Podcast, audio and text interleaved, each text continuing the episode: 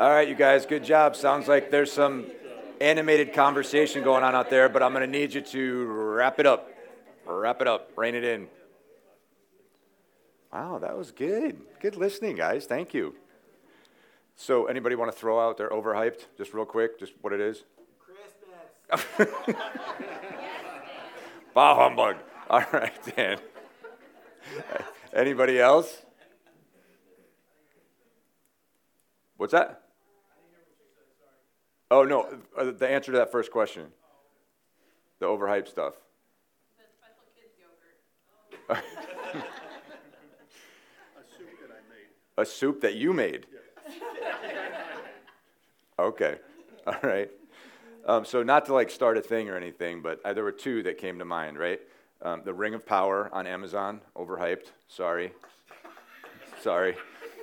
Um, and and Pepe's Pizza. So, see, like I said, I didn't mean I didn't mean to start a thing. All right, all right, all right.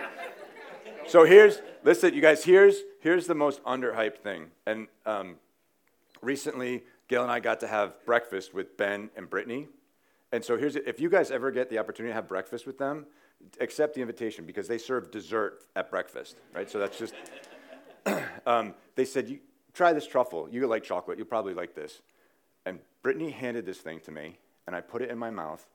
And I have never experienced chocolate like this before in my life. Right now, I'm, I'm running the risk of overhyping what I'm doing here. But this chocolate truffle was the single most amazing thing I've ever tasted. So, um,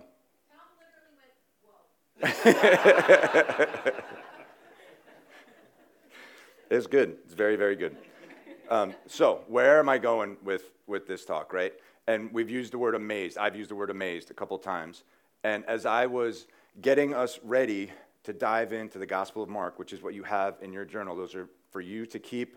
There's a page of scripture, a blank page you can take notes in. There's some discussion questions in the back, a bunch of, bunch of good stuff. Um, I was struck, Mark repeats himself a lot. But one of the things that he repeats is amazed. Right? The people were amazed. The disciples were amazed. The Pharisees and the Sadducees were amazed. Jesus was amazed at his hometown and not in a good way. Jesus amazed Pontius Pilate. And then the end, the way Mark ends his gospel, is an invitation for all of us to be amazed at the resurrection of Jesus. So, our hope and our prayer is that as we spend time in this gospel, that you too would be amazed with who Jesus is and what he do, did and what, what, he, um, what he still does. So I'm going to do a real quick introduction to the Gospel of Mark, and then we're going to look at the first amazed passage. So, Mark, his full name is actually John Mark.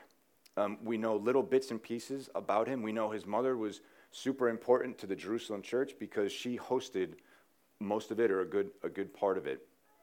We know through his relationships with Paul and Barnabas if you guys were here with us for our study in the book of Acts, you maybe you might remember that um, John Mark went with them on their first missionary road trip. They were out and about telling people about, about Jesus. Something happened. We don't know what happened on that trip, but John Mark didn't like it and he left. He kind of abandoned, abandoned the team. So Paul and Barnabas come back to our hometown and they're getting ready to head out on their second road trip. And Barnabas wants to take John Mark with him. Paul says, No way. I don't trust this guy. He flaked on us the first time. I'm not bringing him again. And they disagreed about it so severely that they parted ways. And Barnabas and, and John Mark went one direction, Paul and Silas went in, um, in another direction. We learn in Paul's later on writings that somehow that relationship between Paul and Mark was restored. Paul even goes on to refer to Mark as helpful in ministry. Um, he is vital to the, the gospel narrative in, the, uh, in the, the New Testament. But I want to push pause here for a second because I want to draw your attention to the actual structure of the Bible. Right? When the, when the early church was discovering those writings that Scripture itself calls God breathed, those writings that were inspired by God there were a couple of criteria that they used apostolic authorship, meaning did an apostle write it? Somebody who spent time with Jesus. Apostolic content. Does the content of a writing match up with the writing of known apostles at the time? And lastly, is it widely accepted? Did the, uh, uh, the majority of churches accept the teaching in the letter? Churches at Rome and Carthage and Antioch and Ephesus. Was it widely accepted? So I'm stopping here because John Mark was not an apostle. Right? So why why was this included in the New Testament? The 26 books that we call the New Testament that all kind of got wrapped up by the end of the 4th century. What is widely accepted is that the writings of Mark are actually the accounts of Peter's interactions with Jesus. So it was accepted based on Peter's apostleship. Does that make sense? So Mark, and there's, um, there's a verse in 1 Peter where, where Peter refers to Mark as his son, just like Paul referred to Timothy as his son. So there's this connection that Mark spent a lot of time with Peter and he captured um, Peter's, Peter's thoughts. And you can tell that when you look at the actual text of the book of Mark. The accounts of specifically of Peter are super vivid in comparison to some of the other accounts. The literary um, structure of it is very similar to one of Peter's sermons in, in Acts 10. So there's that connection. I just wanted to make sure that we were all good on that. We understood John Mark was not an apostle, but his writings are accepted because he had that direct contact with, um, with Peter. The book was written in about the mid 50s, and the reason why that's important is because the, the Christians who would have been the first audience of this book were living under the reign of the Roman Emperor Nero, who was infamous for his horrific persecution of Christians at the time. So these early, early baby believers were facing uh, an uncertain future, and that would be a, a, an understatement to say the least. the literary structure of the book, the book is kind of divided into two halves chapters 1 through 8, and then 8 through 16. And uh, according to a scholar, Dr. Tim Mackie, he thinks about chapters 1 through 8 as Mark telling the story of Jesus as mighty Messiah and Son of God. We'll hear those words and those phrases and that emphasis being repeated through in chapters 1 through 8. And then in the back half, it's how Jesus redefines what he wants people to think of when they think of Messiah. The Jewish people were hoping for, were thinking about a conquering warrior king. And when Jesus comes on the scene, he turns that idea on its head and he's bringing salvation to the people of Israel, to the world, by becoming the suffering servant. And that's what the back half of, um, of it is about. The, um, there's, it's not like a, a continuous storyline, right? Mark grabs these discrete units from, uh, from Peter, and then the, the thread that weaves them all together is Jesus himself.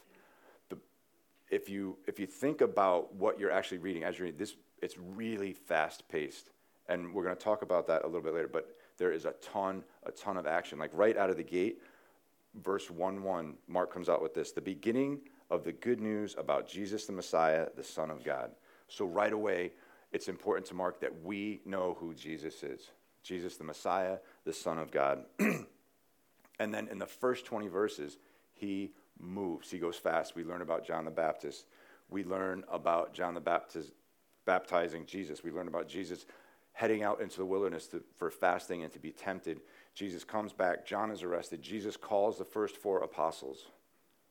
And then we find the key verse, right? John wants us to know who Jesus is, but also what he came to do, Mark 1:15. The time has come, he said, the kingdom of God has come near. Repent and believe the good news. So Jesus is the Son of God, the Messiah, and he's here to call people to repentance and to let them know that the kingdom of God is near. And the rest of the book goes to emphasize those two points. How we doing? Okay? Yes.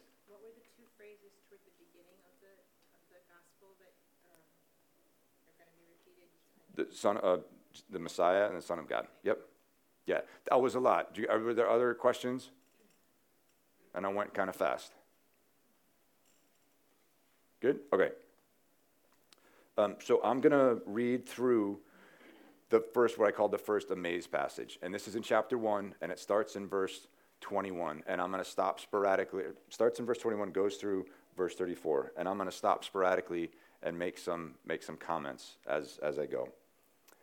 They went to Capernaum, and when the Sabbath came, Jesus went into the synagogue and began to teach. Often, um, I will encourage everybody to read different versions of the Bible. And this is a great example of why. That phrase that I have highlighted, when the Sabbath came, and what I, this is an eye chart, I apologize. Um, different translations capture that differently, right? Oh man, that's really bad. Sorry. So this is the NIV. This is what we put up on the screen. This is what we read from, right? It says, when Sabbath came.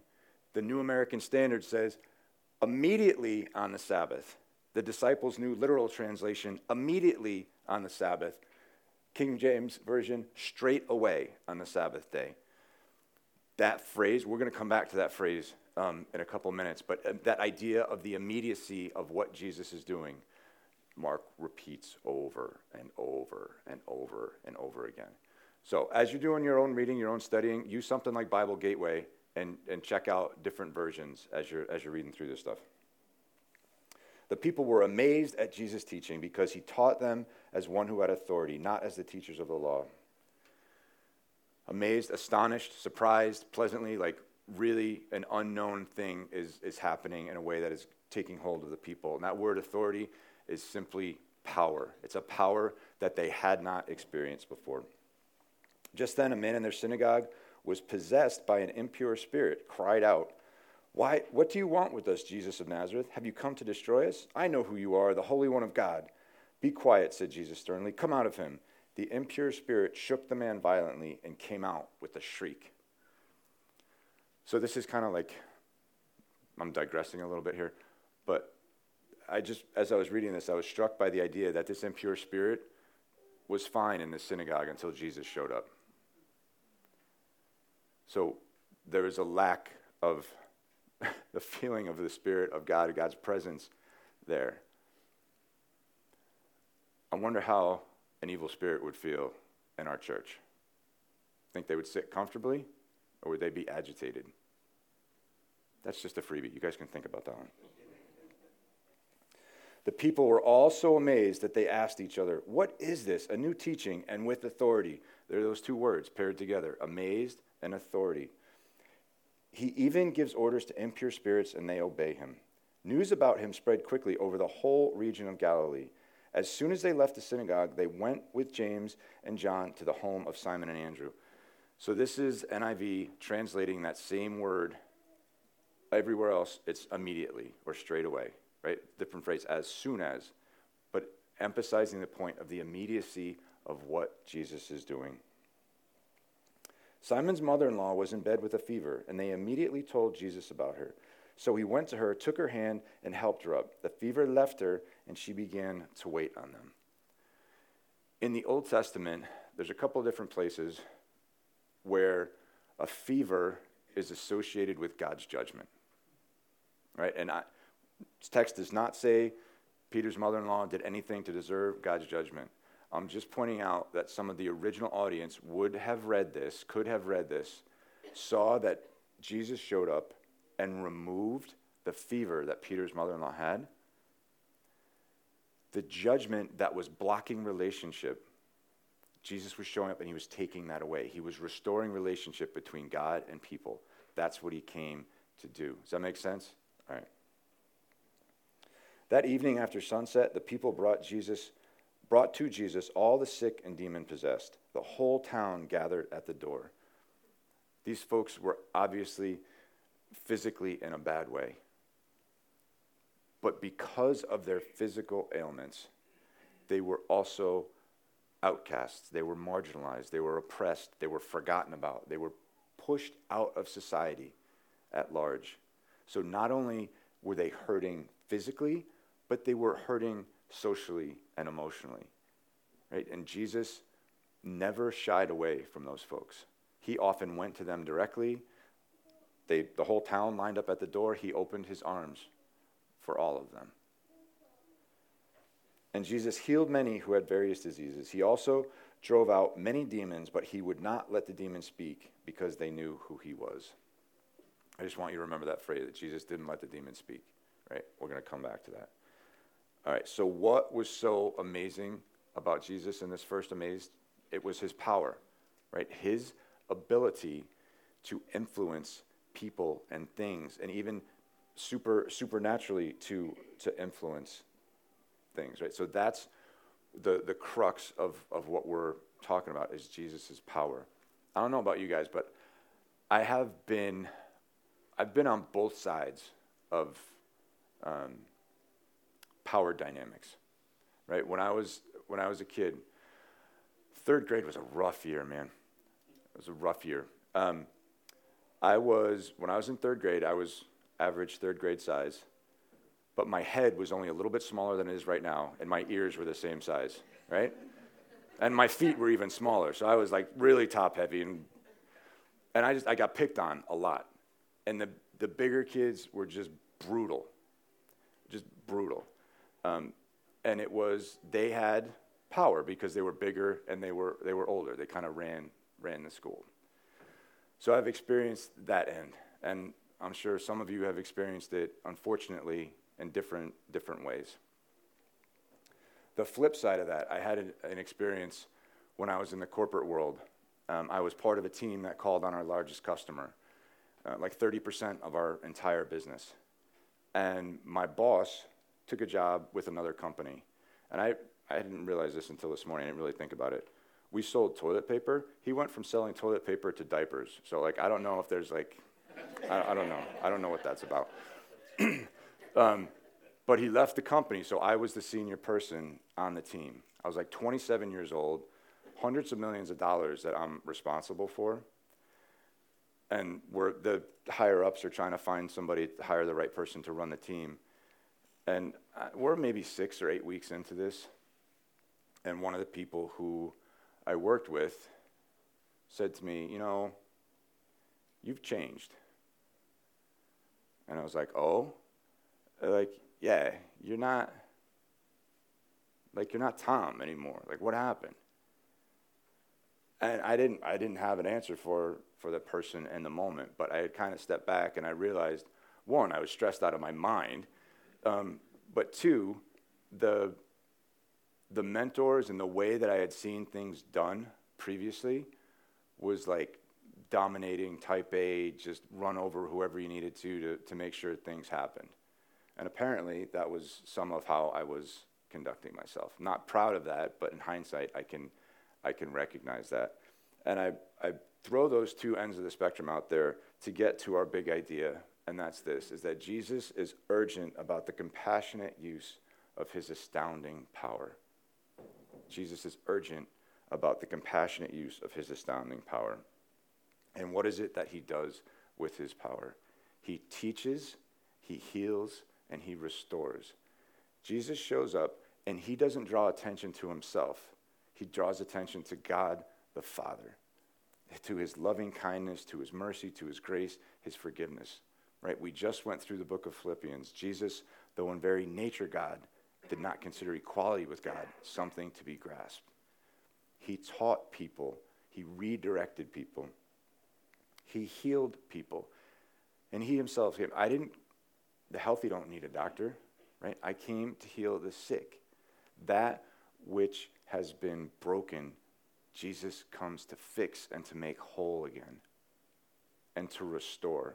And I was kind of thinking about Jesus' interactions, and we'll see more of them as we go through the Gospel of Mark. His interactions with these people who are plagued by these spirits, by these evil spirits. So not only does Jesus teach and fix, but he, he restores that which the enemy has stolen. The impure spirit he cast out of the first man, the, the multiple demons that he cast out, right? The ground that the enemy took, going all the way back to Genesis, right? The ground that he took, Jesus is beginning the process of restoring. And that process is still going on.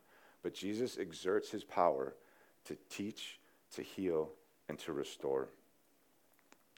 He exerts his power with a sense of urgency. This is going back to that phrase that I highlighted.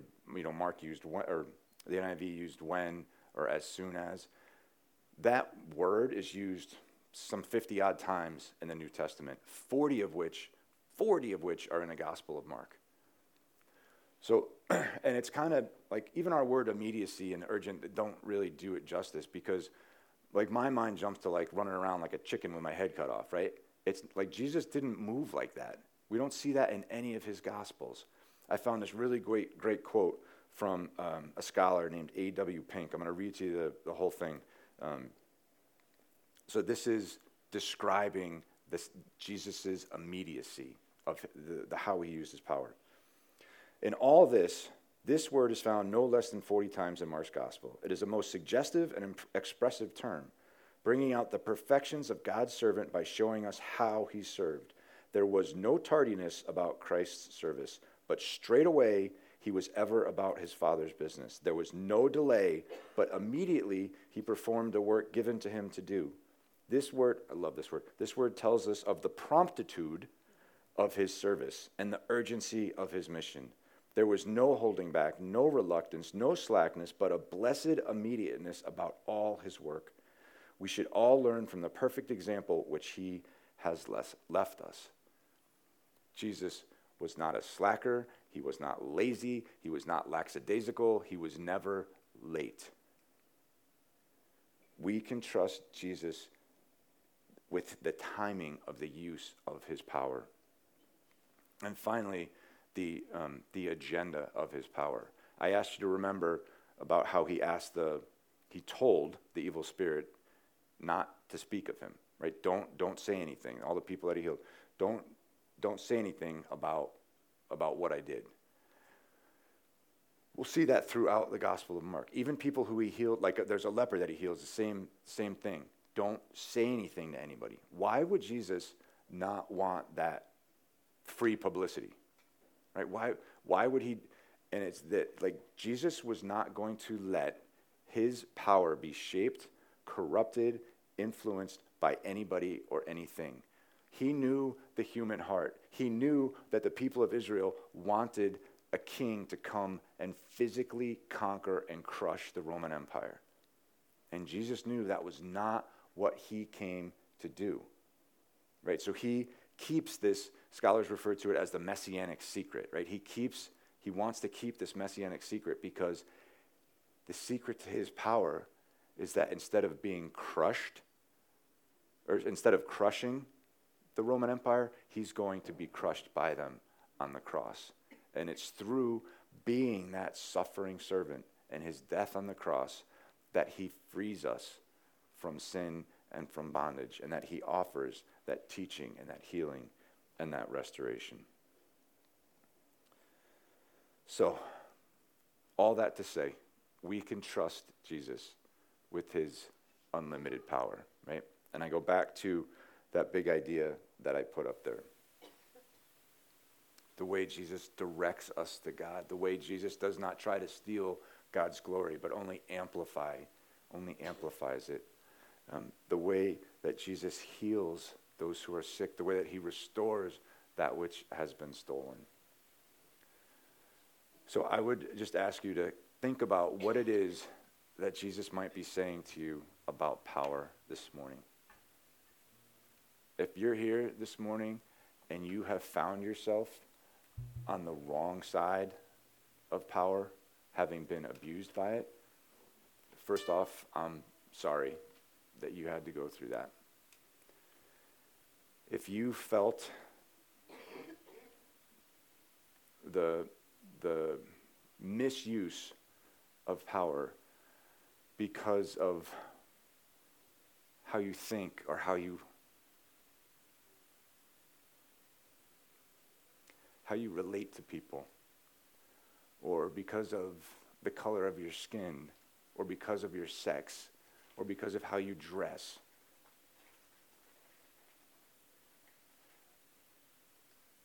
You need to know that you can trust Jesus with his power.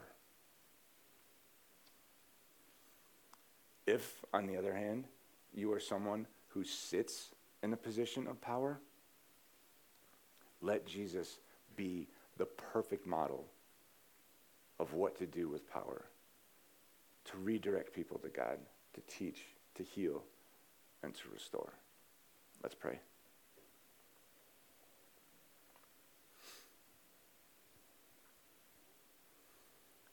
Thank you, Jesus, for your omnipotence, for your ultimate perfect power.